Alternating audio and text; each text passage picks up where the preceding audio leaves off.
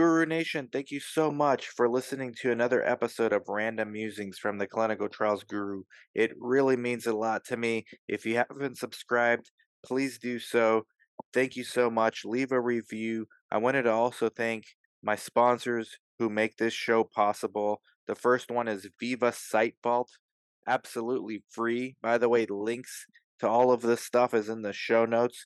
Veeva Site Vault. If you are a site and you wanted to dip your toe into going digital and for eReg and to start messing around with e-signatures, this is the way to go. They are the biggest name in our industry from a tech vendor standpoint. They're site centric.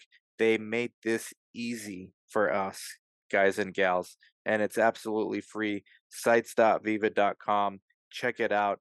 I use it. I also use Versatrial, which is my next sponsor. Versatrial has made my life so easy as a coordinator from an organization standpoint. Links to all these portals are in one easy place. You can literally link to anything you can think of, whether it's a protocol or it's the latest informed consent form or it's the IRT or it's the vendor to upload this or the other vendor to upload that. It's all there in one easy place. Not to mention, they do a lot on the feasibility side, which makes feasibility surveys a breeze. Check it out. This is a company that is going places. Versatrial. My next sponsor is CRIO.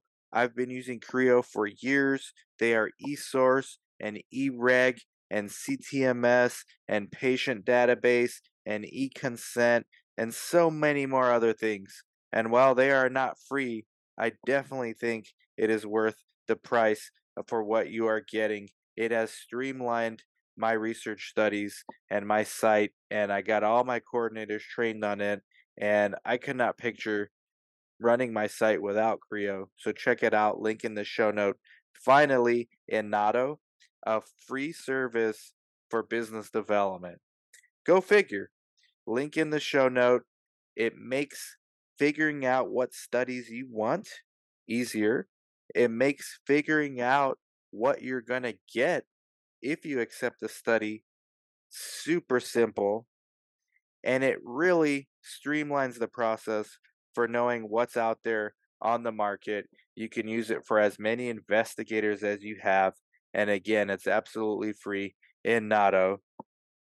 Also, in the show notes are links to the businesses I own specifically DSCS, where we help sites get studies, do their contracts, help you with surveys, anything else you can think of, a shoulder to cry on, low monthly fee. And then we have the CRA, CRC academies, and everything else. Live, live, live, live, live, live. Guru Nation, this is a special event sponsored by CRIO, right? CRIO's at DIA right now, talking about probably this very thing, which is how to increase participation in clinical research from a study participation level, from a workforce development level. We've got members of Latinos in clinical research on, Black women in clinical research. We've got someone from Yuma Clinical Trials that actually uses CRIO on a daily basis. That's why I had Daisy come on. And we can just get into like a conversation on the differences, the similarities between the different minorities that do participate in research from a study participation perspective and from a workforce development perspective. So let's just go around real quick. Um, int- everyone introduce themselves, and then we'll we'll get into the first topic. Ashley Margo. All right, yeah. Uh, name's Ashley Margo, one of the co-founders of Latinos in Clinical Research and the University of Clinical Research um, and very soon to be uh, sponsor CRA. So uh, yeah. Congrats. thank you, thank you, thank you. Sponsor side, and then uh, how about you, Daisy? Hi, everyone. My name is Daisy. Um, I'm a clinical research coordinator at Yuma Clinical Trials. Um, I started back in January of this year, so about six, seven months now, and um, yeah, I'm enjoying enjoying everything, the whole process, learning a lot of information, and working with Dan is always fun. I'm gonna Never do a dull a moment. advertisement here. Daisy is a former student from the CRC Academy too. That's right. yes. And a member of Latinos in Clinical Research. Yes. Occasionally she comes in. Uh, Judy Galindo. Yes. Hi, everyone. Um, so Judy Galindo, also co-founder of Latinos in Clinical Research, um, University Clinical Research, Clinical Research Circle, but I'm also a site co-owner, um, executive director of Sun Valley Research Center, um, located in a large Latino community in Imperial County, California. Uh, Monica Cuitiva. Okay, my name is Monica Cuitiva. I'm one of the co-founders of Latinos in Clinical Research, the Clinical Research University, the Clinical Research Circle, and also a co-owner of Clarity Clinical Research in Los Angeles, California. And last but not least, Jasmine Barnes. Hi, everyone. I'm Jasmine Barnes. I am a CRA2 at a CRO, and I am the brand ambassador leader for Black Women in Clinical Research and based in North Carolina. Yay. Thank you, guys. Maybe the first thing we'll talk about, because we have minority groups on Latinos and African Americans.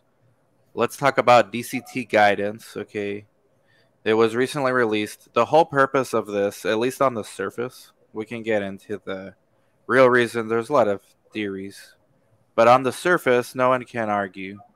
It's to increase the diversity, and, and really the selling point is access to clinical research through some tools and technology that are developed or are developing.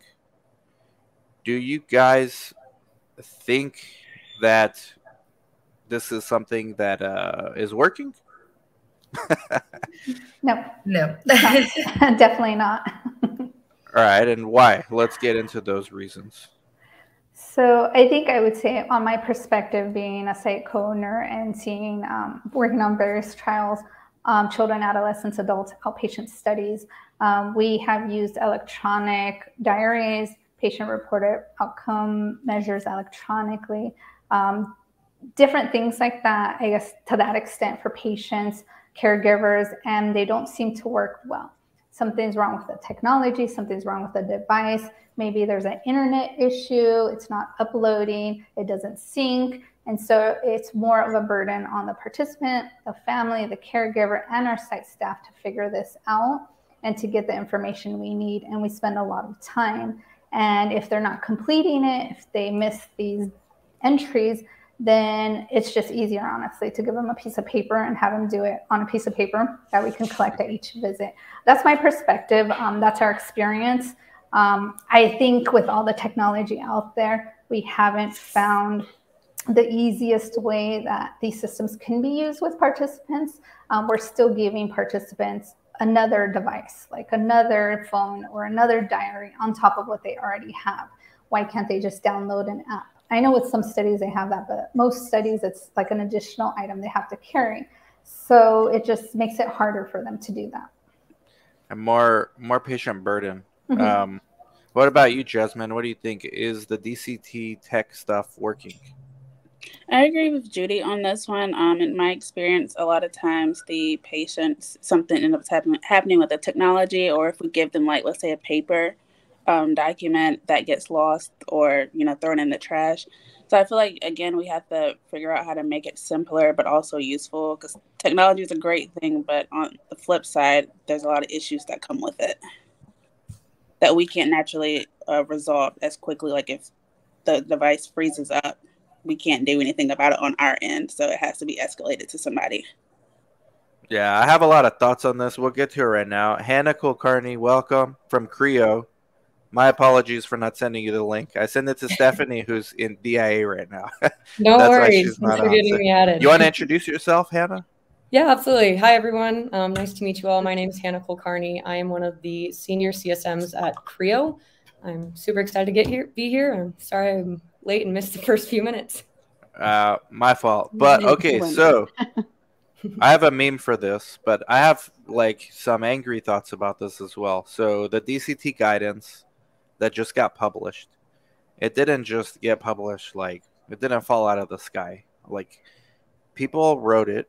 People, I'm assuming, picked other people's brains. I hate that term, but the, the I'm guessing that's what happened. A consortium I, of unnamed people wrote it and submitted it. Did you guys, anyone from Black Women in Clinical Research, get contacted for their input on DCT guidance? Not to my knowledge. So I'm gonna say. Uh, Uh, okay, that's not surprising. And then uh, LICR, anyone? Nope. Mm-hmm. I'm mostly asking for a dramatic effect. I don't expect yes.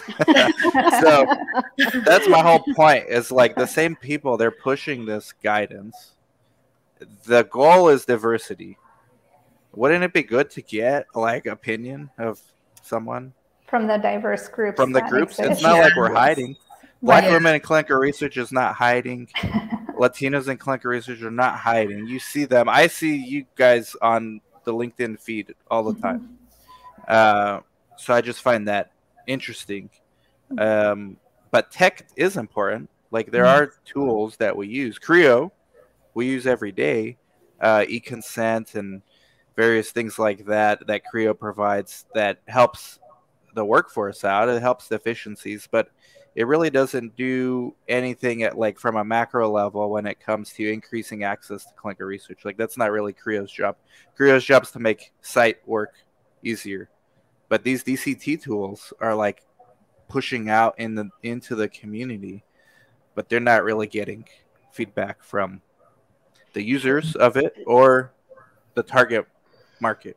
Yeah. But what, what that tells me is that they have been creating all of this without thinking about the community in reality. They have been creating this thinking about their own technology or their own little, um, well, this is gonna sound a little bit harsh. Maybe the little bubble that they have yeah. and and they need to go outside that bubble to make it more uh, achievable, I guess, or more um, easy for the communities out there if the intention is truly to bring diversity and give more, um, give more or, or expand the opportunity uh, to reach people that otherwise would not have um, access to this. So I think uh, that's probably the, the, the biggest mistake, the approach or the that, that they have been uh, thinking about. Mm, I mean, obviously, this is only assuming um, in regards to what the, the, the, the guidelines that were released. Yeah, and you know what? I'd like to say that based on your first question, Dan, about you know why why not DCT? What's what not working with it? I mean, I think one of the biggest issues is just the fact that it comes back to um, you know the minority groups, at least the language, the the minority groups that have language barriers, right? We still just on the you know basis of research have those issues already. Just still have those issues with just um, patient recruitment, translation documents, like you know just you know what we've been having for right now and this is not this is prior to this you know boom with te- technology so it's you know i hearing that knowing that they've already formulated all this and they haven't even reached out to minority groups such as black women in clinical research especially them because you know you guys have been around i think a year or two years longer than licr um, so you know it is upsetting to hear these kinds of things because you know they say you know why reinvent the wheel but in this case the wheel needs to be reinvented because the initial one has a lot of gaps, issues, and errors. And this is the whole reason why we have this huge boom of diversity that all these companies are jumping on board because we're all seeing and we're all acknowledging that there are issues there. So the fact that this gets moved forward, completely disregarding this past two, three year movement, it's it's a little it's you know a little it's very upsetting. Yeah, there's some there's some tech like CRIO. I mean, not to it is like sponsored by CRIO, but I'm, I'm a huge fan. Myself and Daisy use it on a daily basis. This actually came up today. I was gonna get Hannah's thoughts, but we're thinking about opening a clinic in San Luis, Arizona, which is 30 minutes away from us, literally on the border. Like you can throw a rock to the border. And uh, CRIO, one of our PIs, is in Yuma but there's a nurse practitioner in San Luis, and he can have oversight because of CRIO. Like he doesn't have to leave his desk. So that's an mm-hmm. example of a technology that is increasing access, but it's not something you think about. And we didn't necessarily need guidance for this from the FDA. Mm-hmm. Like it's just source documents. So these are like other tech vendors out here trying to make money or raise investment capital, but they're not even getting the input of the community that they're supposedly trying to serve. Sound like they're just serving themselves. What do you think about this, Hannah? Um, you know, I agree. You know, I think it's great to have these technologies that enable sites to do remote remote monitoring visits and go to other places to complete those visits. You know, like you mentioned, CRIO has e-consent.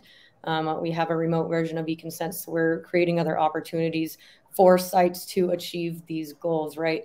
Um, with the FDA guidelines, you know, I was reading through both of those documents, and from my understanding, it kind of sounded like the FDA is providing all of these outlines and recommendations and guidelines for sponsors and sites um, to follow, but from my understanding, you know, when I was reading all of the comments and and the responses from other sponsors, other sites, other organizations, there was kind of a lot of pushback in the sense of on the sponsor side, it's like they were looking for more uh, examples of exactly what the FDA wants, but the site is more looking for, you know, looking for representation in those sites, um, in the staff at the site, right? So um, making sure that they're gaining the trust of their uh, physicians so that they can then get gain the trust of, of their patients and their subjects that's what's going to allow them to enroll higher uh, you know diverse patient numbers in those studies so with these technologies like CRIO we also enable sponsors to see successful sites having those high diverse enrollment numbers in their studies right we can provide reports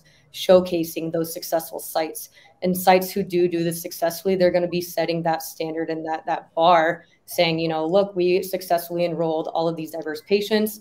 We did X, Y, and Z to get there. And now we're using, you know, platforms like CRIO to help showcase that success. Um, Jasmine, what do you think from a career perspective? Because Black women in clinical research really is focused around increasing access as, as career option. Do you think that's a strategy for ultimately increasing study participation amongst patients? Can you repeat the last part of the question? I wasn't following the last part. Yeah, like do you guys do you think that if more people work in research from a minority backgrounds that it's easier to get more patients from those same backgrounds in the studies? I don't think it's necessarily easier, but I do think it helps and makes a difference. Um, to know like when you go into an office or a hospital and you know the physician is talking about a trial, but you see someone that looks like you that's working that will be working with you. I think it does make a difference, and also provides a bit of just comfort knowing that you're not alone. It's not just the average like Caucasian male just taking your samples and running away with it.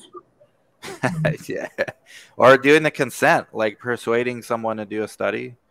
Uh, that's no easy feat, regardless of background and whether mm-hmm. the same background or not. Yeah, I think it's the same thing goes for Latinos as well, especially the language, right? Um, when you hear about when you, somebody comes in and they're bilingual, but they're more predominantly speaking Spanish. Some people prefer speaking Spanish, even though they can speak English, right? Um, and so I think those things are very, very important. Having the representation um, on all ends for all minorities is, is a big importance. I think also um, just having that representation, you're they're able to connect with that patient on a different level, on like a community level, because they mm-hmm. were one same, if you know what I mean. So mm-hmm. I think that makes a big difference as well. Mm-hmm. I actually pulled a quote. So one of the responses to the 2022 FDA guidelines that was pre- uh, presented I pulled a quote from one of the responses that I thought it speaks volumes to this.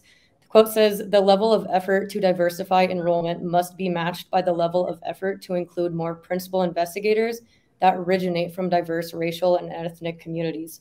So that ties into exactly what we're saying, right? You know, having more diverse principal investigators involved in these trials is going to help gain the trust of all of those other communities. That way you can reach those numbers and you are being more personal in that sense, right? It's not just you know at the end of the day it's not just about the money. It's not just about meeting those numbers. You want to make a difference in those patients lives. So you want to be able to connect with them on a personal level.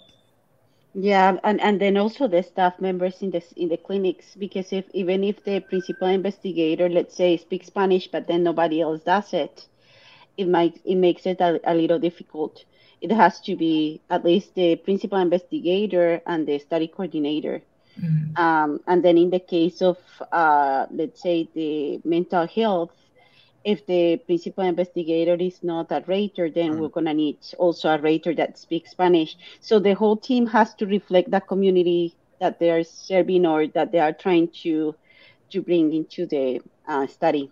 Mm-hmm. Yeah, and I want to add to that. So it's not just that we want to recruit them, but you have to understand you're, in a sense, have this relationship with these people that are coming into your office from the beginning, from the time you pre-screen them to the time they come into the office, whatever language it is that you speak, they have to be comfortable enough to answer the questions that you have for them, which are very personal questions. They have to want to, you know, any questions you ask, be open to giving you that history background and the fact that they can communicate back and forth. Um, and be able to do that with the various staff at the office. If not, you're not getting the information you need. They're not going to do what they need to do in a clinical trial, and then that's going to affect our retention and so on and so on. Um, so it's it's a bunch of factors, right? You need to consider. It's not just um, being, you know, having that presence and having certain things in the language. It's a whole other thing when you're actually working with them, talking to them, and the fact that they feel comfortable. They can reach out to you if they're not feeling well. Maybe they're having an AE you know, get them in the office right away, things like that. Um, and if you don't have that, that they're not comfortable, then you're going to be missing out on a lot of information you should be collecting during the process of the, their participation in a trial. From we could get into Monica's site audit and a few. We had a story from our office though. Like I want to get into some of the differences between patient groups. Um, maybe like, for example, Hispanics. We had an issue at our site, Daisy. You want to share like sometimes there's like cultural nuances, uh, so you can't treat all patients the same. And it, this is where it helps to have a, a diverse workforce in place. And I'll get into another story of one of my PIs, actually two of my PIs and two CRAs. It's a very interesting story. But if you want to share this, Daisy, real quick. Um, yeah, pretty much. Um, we've definitely experienced um, differences in cultures here in in this side in Yuma clinical trials. Um, there's a lot of Latinos here, so uh, I've definitely noticed that that difference. Um, you know, we tend to be more uh, involved or having our family involved uh, in all of our decisions and in in everything, right? In a lot of things. So um, it, it can be kind of difficult to know how to navigate that when we have a, a patient here, a subject here, and you know we tell them about the study, um, everything that it, the study involves, and um, you know they might get cold feet. They might say, you know what, let me talk to my sister, let me talk to my mom, let me talk to my dad, and um, you know it's a it's a pretty difficult um, and obviously underserved community. Um, they might find uh, you know reasons from their religion like you know this doesn't sound like it's a good thing you know? So um, it's kind of difficult and um, it, it's of course good to have a more diverse workforce like dan said. I think that really helps.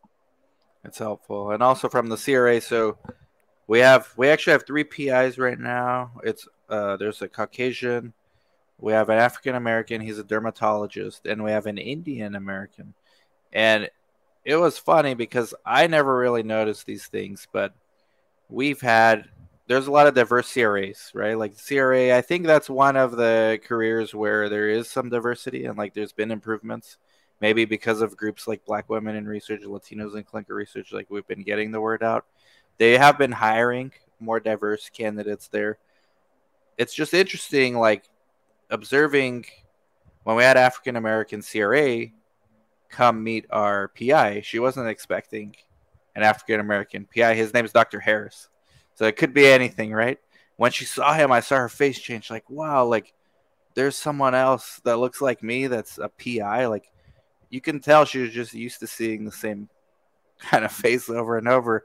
Same thing with our Indian. We have we have an Indian psychiatrist who's a PI we had an Indian. Um, it wasn't a CRA, but it was a guy who came to set up the tech, and it, it's for a study. And he was like, "Is Aluria Indian?" And he, then he's like, "Hey, I know he left, but can you FaceTime him real quick? Like, I want to just talk to him."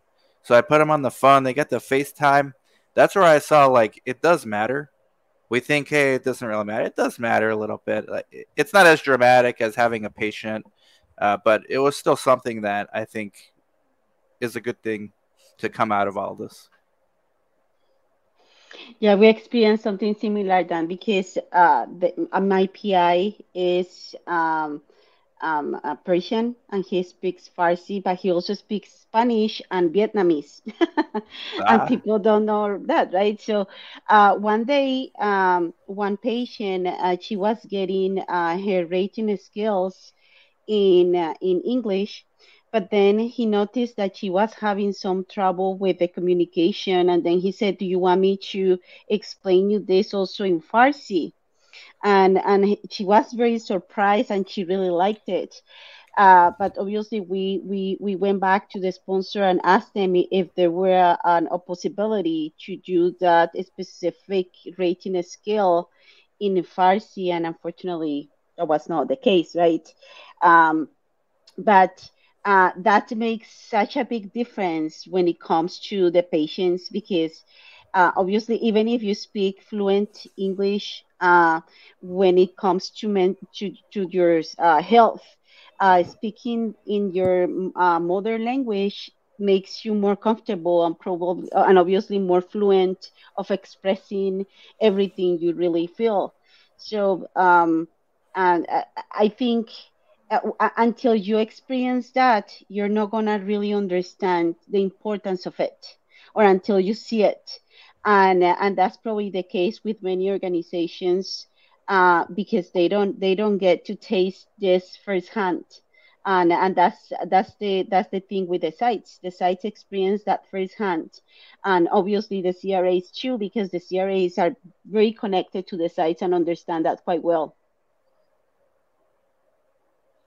I agree. How did your site audit go that you had recently uh, had, it went amazing. it went really, Do you really, use really CRIO? well. I'll put you on the spot. Do you use CRIO? I have used it in the past. Ah. I have used it in the past. I know Do how. you use eSource or just paper right now? Uh, we we we switched to eSource now. Mm. Yeah. And what do you think? Yeah, I mean, obviously, it makes it easier because uh, uh, it, it, makes it easier for many factors. Like, for example, to in the case that you receive, let's say, laboratories right now, and the principal investigator is not available, but they but you suspect there is something uh, uh, out of the range that is that, that, that could be potentially uh, an adverse event, and you want the the, the principal investigator to see it right away, that's a great way to do it. And then they get to also, I mean, review it and, and declare if it's CN, NCS or, or CS, right? So uh, in those situations, I think is is I mean, and in every situation, because if you talk about also a Quadash C, uh, there is nothing better than uh, than the electronic services to to keep this in the spot in the in line, right? So um, I like it. It's, it's, it's a transition. It can be sometimes uh, painful because obviously uh, you're used to one thing and then transferring everything to uh, uh to a new technology. Um, but that's the case with everything, right? Uh, that that the transition is always um, it can be always difficult, but once you uh, complete the whole transition, then you start seeing all the the, the benefits of it. I wanted to get Ashley and Jasmine's take on career development as a minority. Um, is it easy? Is it difficult? What have been your experiences? And then we'll get to Judy on what tools Judy uses and her experiences. So Ashley or Jasmine, you guys want to you want to discuss career you development, climbing the ladder? What do you? Because we have a comment here, so let me lighten the mood with a comment. Okay, this is Patty Mendoza. She audits sites and audits like for sponsors. She's super experienced. She says she still gets stopped in hotels when auditing. That like the people are asking her, "Do you work here? Do you speak English?" So like, do you, do you guys experience things like this, like trying to climb the career ladder? Like, uh, can you give us like some personal experiences of of this of your journey? Do you want to go first, Ashley? okay. All right. Um, so, uh, climbing the ladder. Well, I will say, um, I don't know if this is the correct terminology to use, but um, most people think I am Caucasian, which I'm not. I'm 100% Latina. Um, my family's from Nuevo León, which is very common that people have colored eyes and straight hair and white complexion.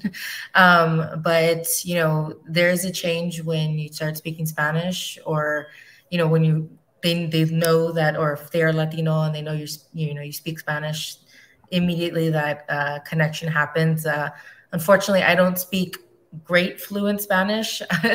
um, that generation of my family that kind of got cut off a little bit, but yeah. So um, does does it help? Has it helped? I mean, I I'm not going to say I've gotten um, favoritism for it. Obviously, I just I think what has helped is that when I've you know gone through the process of interviewing and when I've spoken, um, I'm very clear on on the importance of diversity to me, why I'm involved in things outside of the industry, and why I feel uh, it's important for an individual with my background as not just as a Latina but as a female um, why they should be putting me on their team, right? So, um, all those kinds of things I do speak on, which I think every person with a background, minority background, and regardless whether you're female, male, uh, or the LGBTQ community, um, I do think that um, you being an advocate for yourself is extremely important in order for you to move forward in the industry.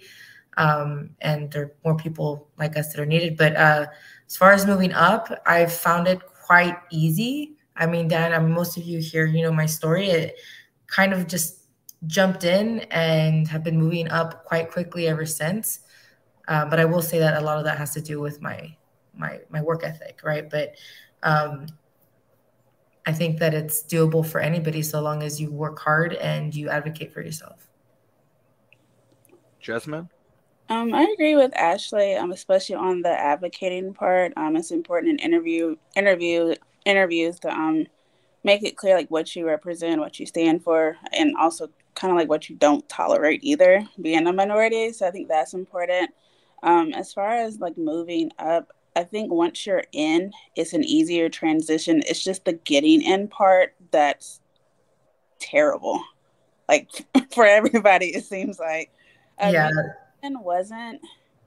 I can say back then because I joined the clinical research industry in January of 2020, it wasn't as hard and as competitive as it is like right now, but it was still tough just like trying to network, land the first role, interview, figure out what you need to know, what you don't need to know, because you don't want to like show up to an interview not knowing anything, but you also you want to know something. Mm-hmm. So I mean, the landing the first role is I would say is the hardest part, but once you're in, it's it's almost smooth selling to a degree. You still have mm-hmm. to work for it and network and give it your all, but once you're in, it's you're in. Yeah. Yeah, I, I would like to add something to that, Dan. Yeah. Um, I um, one thing that could make a difference is if you have an accent, like I do. that can actually uh, be is a is a double sword um, knife because it can go really well because they, they say, oh, she has a very cute accent, or it can go to the opposite. and they say, well, um, I'm not sure if her English is good enough to be competitive in this specific job, or if she's gonna be or he's gonna be as good as uh, somebody that speak fluent. I mean, not not fluent without accent. Mm-hmm. So in my case, has been both the majority of the time I've been um, uh, very um, lucky because like uh, Judy, like uh, Ashley and Jasmine were saying, I was advocating a lot for myself, but um, but that can be something that can be uh, holding uh, some people, preventing them to achieve better opportunities. And and I will say this uh, for a lot of the IMGs that are incredibly smart. They have a really incredible background. They are already doctors. It doesn't matter where they graduated from, if it's in China or if it's in South America, they're still doctors, right? And and and because sometimes because they have accents, uh, they probably get the, the door closed even before they can start it. So I think the industry needs to think about this too because as it is, we we still have shortage especially for example at the sites we have a lot a lot of shortage of uh, crcs and and and and this this this can prevent people from entering to the industry if, if not given an opportunity. And then on the other hand, um, this is um, brains that we really need in the industry too. Mm-hmm. So it's something that we should be thinking about. Uh, uh, not to mention that the majority of the time, even though that we have shortage, there's still a lot of jobs that are supposed to be entry level, requiring two years experience. And mm-hmm. obviously, where are they going to get those two years experience if nobody gives them opportunities? Mm-hmm. These are really good points. I think one of the complaints we hear a lot, and as a Caucasian male, I mean, I don't think about too much, but when I talk about, okay, well, the workforce is getting more diverse, people tell me, yeah, but at a certain level, it just becomes white males.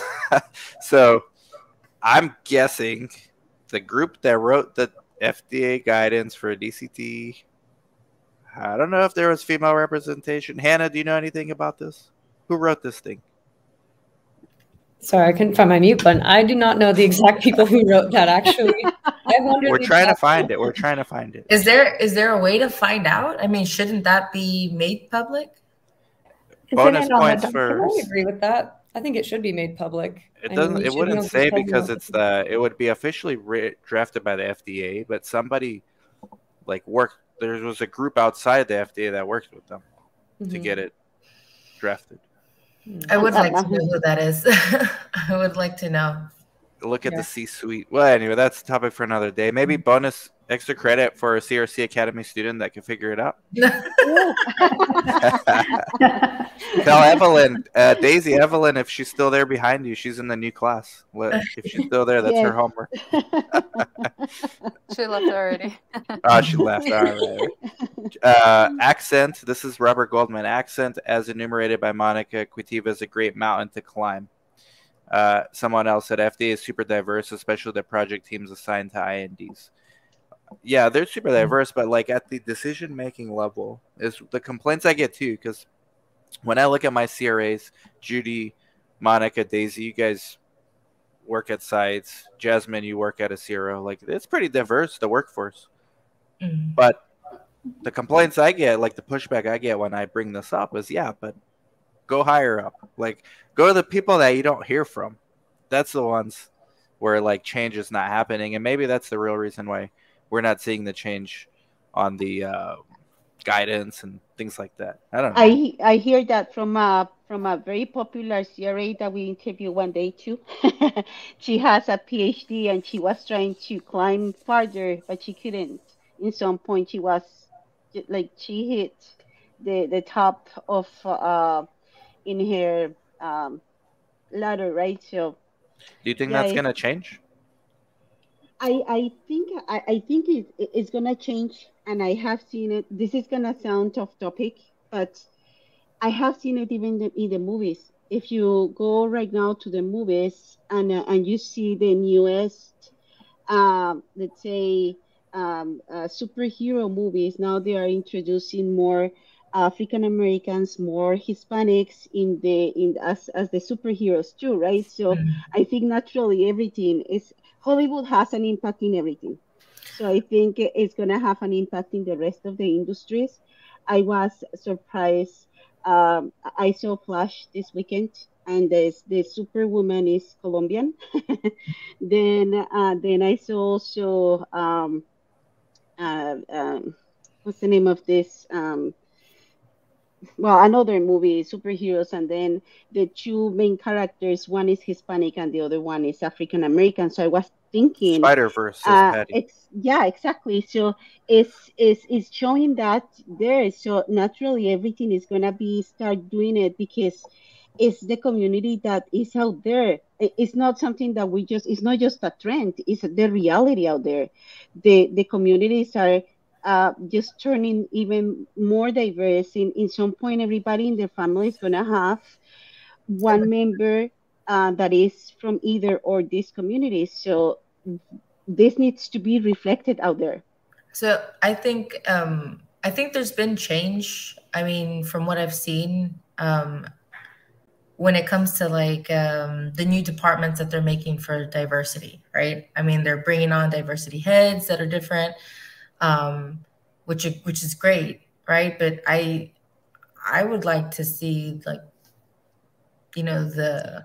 But what are they doing? Like, well, that's the thing. Doing? That's the thing. Like, you know, obviously, unless you're in that role, you really don't know to what extent. Um, I mean, there there is one company. I mean, I'm not going to say the name, but we've worked along with them and, and they're doing amazing amazing work. So i do feel that there is exceptions to some companies that are actually i know who yeah I know. yeah I, I do there I do think there's exceptions to where you know it's not just a, them having a department that shows diversity. It's they're actually like walking the talk. In their case they're running it right? They're really doing amazing things very fast. But for the most part um, a bunch of other companies um, zero sponsors. We haven't i haven't seen anything in on the the clinops leaders.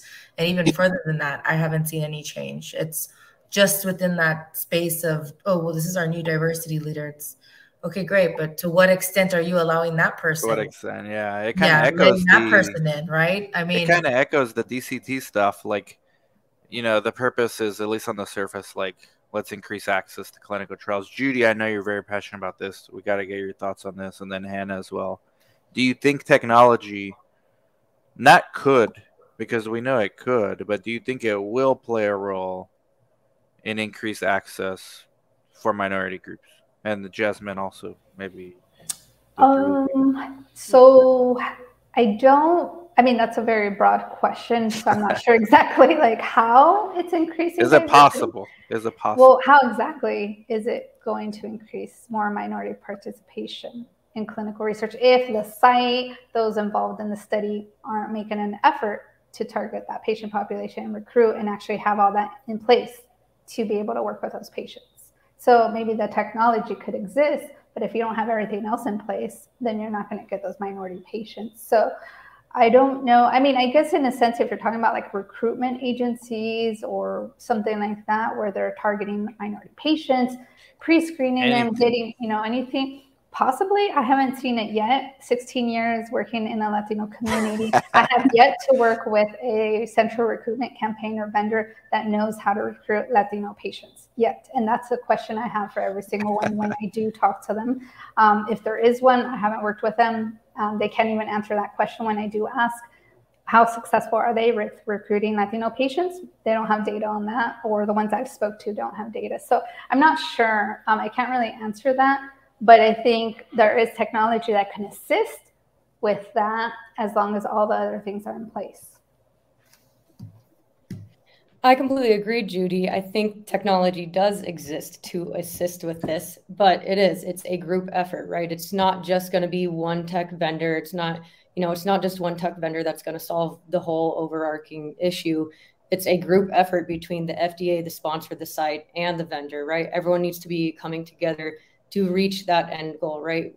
At CRIO, we have all of these reports and we have a recruiting module where you can sort through your patient database to find different patients from different backgrounds and different locations and all of all of the things right but again at the end of the day it comes down to one the fda providing the clarity to the sponsors to then write the protocols to then tell the sites you know those groups that need to be included in the trials and how they can achieve getting those groups included in those trials the technology is there but we need to have you know the sites the sponsors the fda all all parties involved working together as one versus fighting and combating each other to try to get to the top. It's it's never going to work that way. Everyone needs to kind of come together and and you know move as one force rather than everybody trying to do so many different things at once. Jasmine, anything from CRO side as far as tools helping sites recruit minorities better, more effectively, I guess? Um, again, I think the technology is a good start, but it it isn't the end all be all. We still have to get out there and like show our faces and actually build relationships. Because to say, oh, we have like I don't know, like maybe we'll get on TikTok and do something and that brings someone in, but that can't be the like end all be all. We still have to build the relationship and continue the relationship and know like the guidance from the FDA, the sponsor, not the site level are all on the same page. Because I mean, I can't just say, oh, we need to recruit this population. This is how we do it, but the sponsor says something completely different. So having all of us in the same alignment definitely helps. Yeah, I think uh, we have Patty says sites need to speak up too. Yes. We have SOS conference, saveoursites.com. It's gonna. This is what we're gonna do. I was gonna say, why don't sites have a voice in passing or drafting FDA guidance recommendations? Um, same thing with minority groups. Yep. Like One hundred percent done because because at the end of the day, uh, we are the ones that are in contact with those patients. We Mhm. know how things Mhm. uh, work, what works, what doesn't. Right. Um, obviously, having that that human interaction is still important, even though the technology, right? So and and oftentimes it's the low tech stuff that works. Like me and Daisy, Judy, Monica, we all work at site. Sometimes it's something simple like get the patient something to drink if they just had, or if they're gonna have a blood draw. Like how low tech is bringing them some water, or like bringing them a sandwich if they've Or been simple- fasting. a simple text message, right? A simple text message to back and forth. That's easy to do. Um, that helps a lot.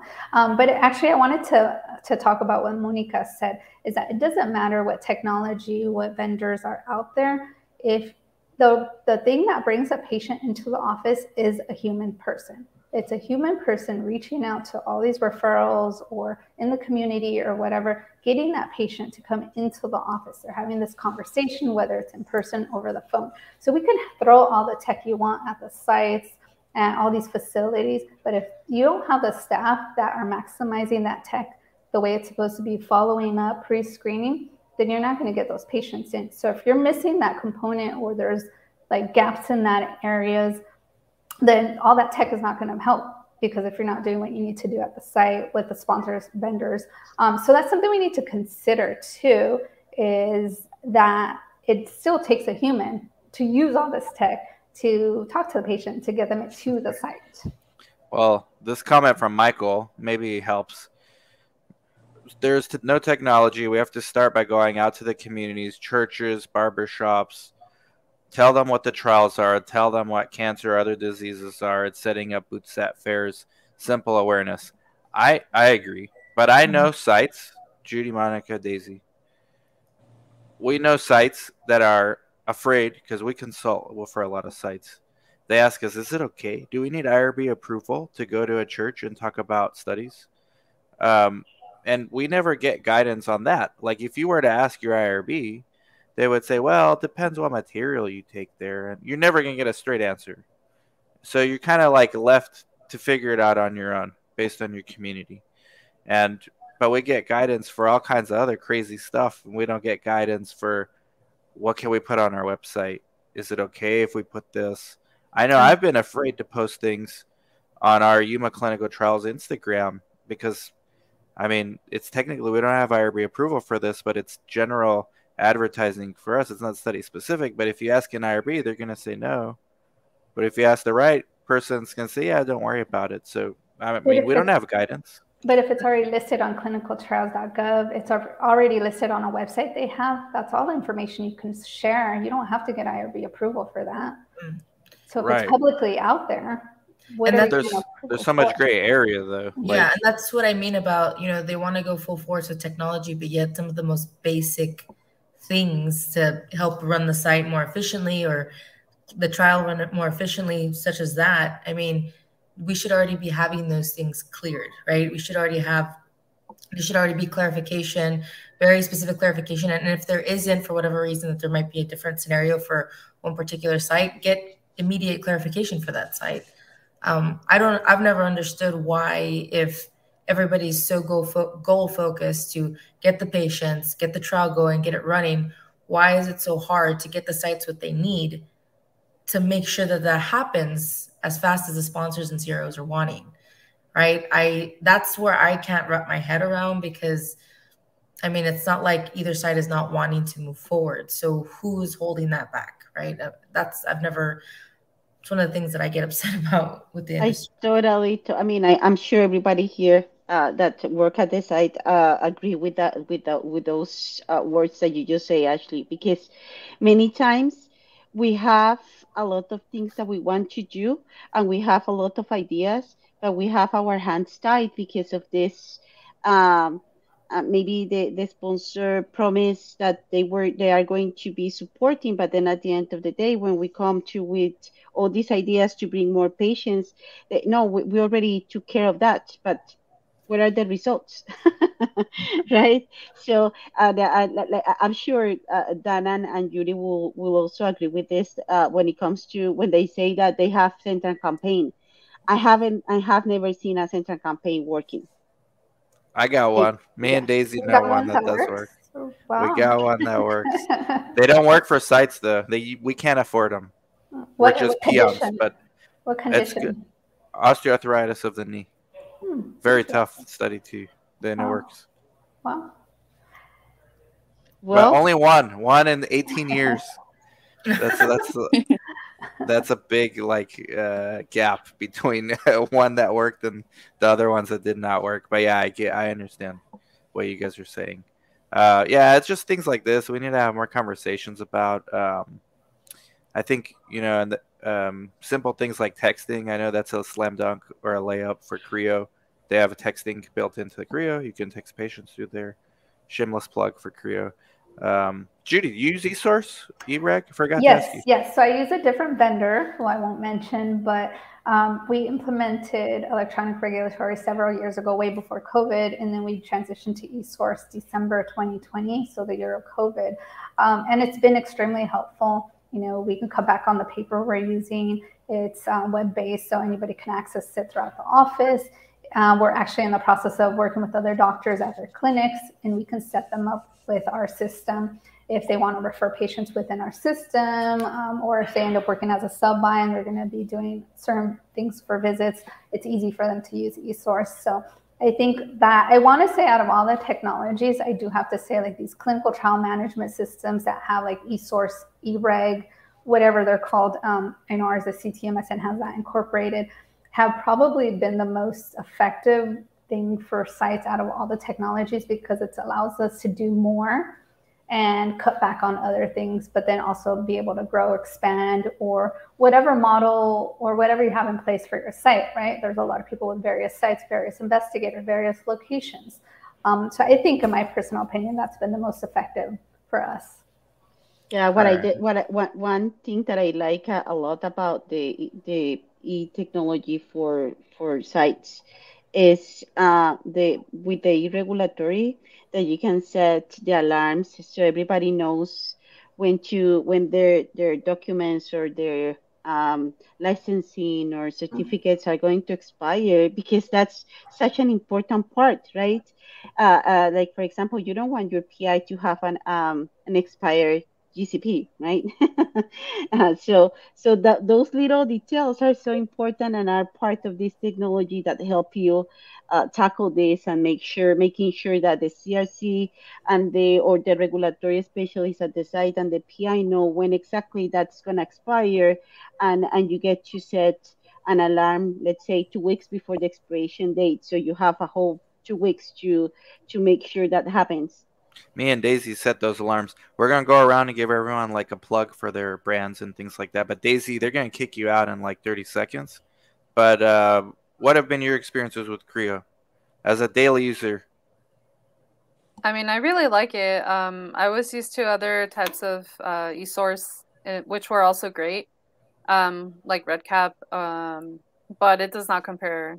It does not compare. CRIO is very intuitive. Um, it's just very easy to use, and I'm not. I'm. I'm like talking like if I'm getting paid for this. I'm totally not. We only paid um, a little bit underneath the table. but I, I no, it's great. I really enjoy it, and I would like totally recommend it to sites. It's it's awesome. Thank you. Thank you, Daisy. Cool, Daisy. Any plugs you got going on? Just follow Daisy, everybody. Don't try to steal her from us. Right?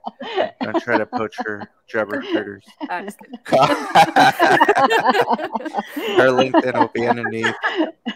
Uh, uh, let's go around. I'm gonna head off. Yeah, they're gonna kick you out of there yeah. soon. I know how they are. Thanks for five o'clock. Me. They gotta go over there. Jasmine, you got any uh, upcoming things for Black women in clinical research, or yourself personally, or any way people can reach out to you? Um, you guys can reach out to me on LinkedIn. Um, I'm always up there, like always. But um, Black Women in Clinical Research is having our first conference in um, October of this year in Durham, North Carolina, at the North Carolina Biotech. Um, if interested, um, I can send you the link, or I'm pretty sure I'll post it again this week. Um, if you have any questions, um, just let me know. It's going to be really fun. Um, interviews on the spot, great connections, great. Um, interviews on the spot. Wow, good thing Daisy left. Go again. I can't have her go. I'm just kidding. Mock interviews. That's actually a really good idea to do, yeah, like, or like they're real interviews. Yeah, we have some sponsors coming. Um, wow.